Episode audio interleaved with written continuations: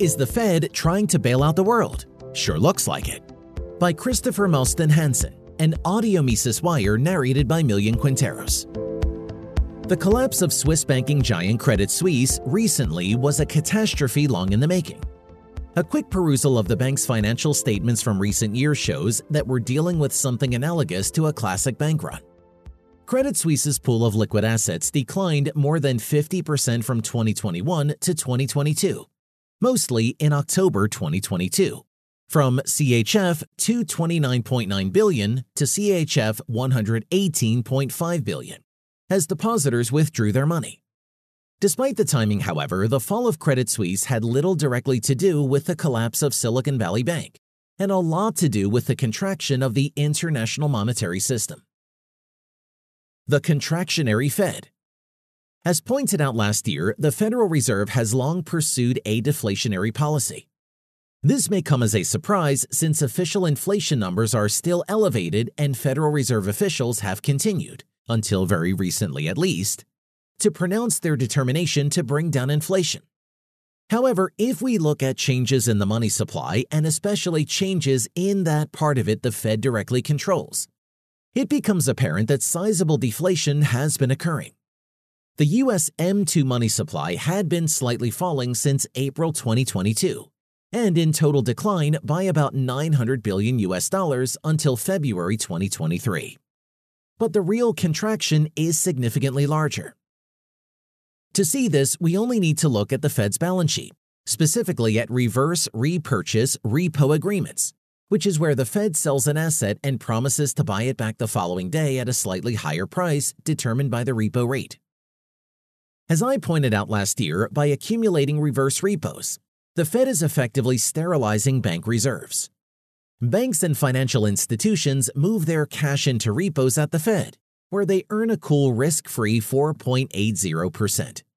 As a result, the reserves in the financial system have fallen, since repos do not serve as reserve balances for the commercial banking system. Reverse repo operations have partly served to soak up reserves added to the system during the corona inflation. But it is important to note which financial institutions have access to the Fed's reverse repo operations. Not all banks have access. In addition to the primary dealers, only accepted reverse repo counterparties can conduct business with the New York Fed. A quick look at these lists reveals them to be a veritable who's who of Wall Street and international investment banks from old names like JP Morgan and Goldman Sachs to more recently famous BlackRock and Vanguard, to Swiss banks, Credit Suisse, and UBS. It is especially the international aspect that is of interest here. It is the markets that these international banks operate in that have been drained of dollars due to Fed deflation. And above all, that means the Eurodollar system. Eurodollars and the Fed. Eurodollars are simply dollar deposits originating outside the United States and thus not subject to U.S. regulations. Since the 1960s, they have played an increasing role in the international financial system. The Eurodollar system is not, however, totally detached from the American banking system. Above all, it is not detached from the Federal Reserve. The Eurodollar banks, like all modern banks, operate on a fractional reserve basis. Thus, if reserves are cheap and plentiful, they expand. And if reserves become expensive and scarce, they contract. The ultimate supplier of reserves is the Federal Reserve, either directly through related international investment banks or indirectly through U.S. banks that supply credit to international borrowers. Thus, while the expansion of Fed reverse repos seems to have had only a belated and weak effect on the domestic money supply, the Eurodollar institutions experienced a significant contraction of reserves. Unfortunately, we have no direct knowledge of the number of Eurodollars in existence, but the rapid appreciation of the dollar throughout 2021 and 2022 suggests that there was a substantial contraction of the Eurodollar supply. This contraction also compares well with changes in reverse repos. The dollar appreciated continuously to almost 96 cents per euro in late September 2022, only to depreciate rapidly thereafter, while reverse repos reached a peak of 2.4 trillion US dollars on Friday, September 30th, 2022, and have fallen significantly since. The Fed's contraction therefore really ended back in October 2022, After that, no talk of tightening was connected to the reality in the international dollar market. Back to Bern. It is surely significant that the change in Fed policy came about at exactly the time that Credit Suisse felt the squeeze in October 2022. Now, this change in policy was not necessarily entirely driven by the Fed, since credit contraction would drive up interest rates in the market and thereby make it attractive to move from reverse repurchases to expansionary private lending anyway. As credit tightened for Credit Suisse, the Swiss bankers would be willing to pay dearly for short term loans to fund the outflow of deposits and avoid illiquidity and bankruptcy. However, that can only explain a short run change in the flow of liquidity. The turn to loose money in October, then, was a deliberate policy change aimed at propping up the eurodollar market. One can speculate about what prompted the feds to first drain the eurodollar system and then reserve the decision when the first bank threatened to collapse. It is always a live option that these people did not, in fact, know what they were doing. But it strains credulity that the cantillionaires, those bankers and financiers close to the central bank, whose wealth and power depend on access to the Fed and the privileges supporting the broader fiat money system, did not realize the implications of the policy changes. According to the central bank's own explainer, raising the repo rate and thus attracting more reverse repos is simply a necessary part of raising the interest rate on domestic reserves and thereby preventing a domestic overexpansion of the money supply. Since the Fed risked losing all credibility if it did nothing in the face of high inflation and monetary overhang from the corona policies. Chairman Jerome Powell and his fellow rate setters may simply have felt forced. Once their primary clients, the cantillionaires, really felt the heat, however, the Fed quickly changed gears. Central bank to the world? In the aftermath of the collapse of Credit Suisse, still in the process of being taken over by UBS, on March 19th, the Federal Reserve and the main central banks of the Western world reactivated their liquidity swap lines. These swap lines were a key tool in saving the international system after the great financial crisis and will play a similar role today.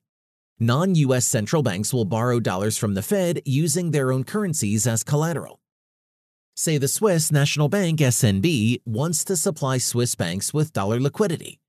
In a swap with the Fed, it first buys a dollar deposit at the Fed in exchange for a Swiss franc denominated deposit at the SNB. The SNB can then use the dollars to supply liquidity to the Swiss financial system. To close the swap, the SNB sells the dollar deposit back to the Federal Reserve against the Swiss franc deposit. The exchange rate in this transaction is frozen. The Swiss National Bank only has to pay a small amount of interest on the loan. However, the swap is also an inflationary instrument. Money is newly created to be used in these swaps. After all, that's all a central bank can do. A second important inflationary policy that the Fed has reactivated is the Foreign and International Monetary Authority's FIMA repo facility.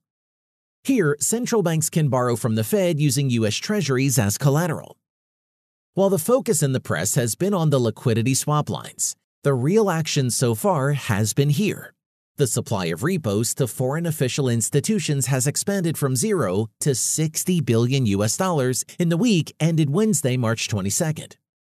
This looks so far to be a limited one off liquidity support.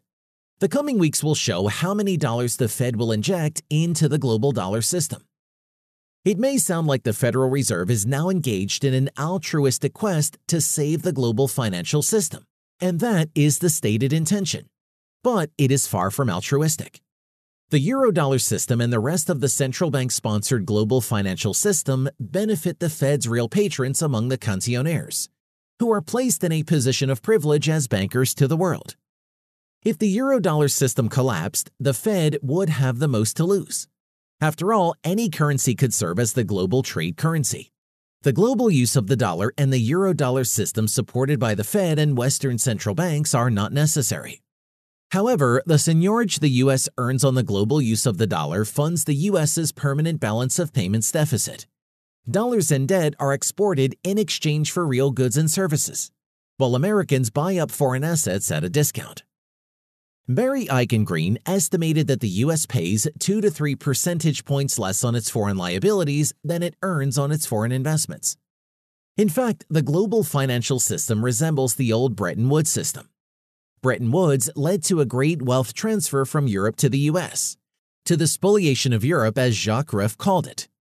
The modern dollar based financial system leads to similar benefits for the US economy and for US based financiers.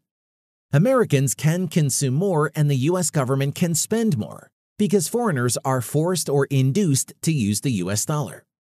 The Federal Reserve, now and always, is simply acting in the narrow interests of its sponsors. These interests dictate policy. Fed tightening was probably seen as necessary to maintain the legitimacy of the system.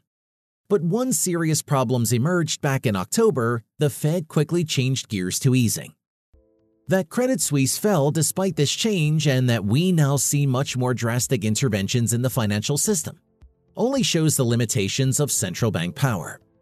Inflation can only distort reality for a while, benefiting some and hurting others. It cannot permanently lead to general prosperity. A crisis must come. For more content like this, visit Mises.org.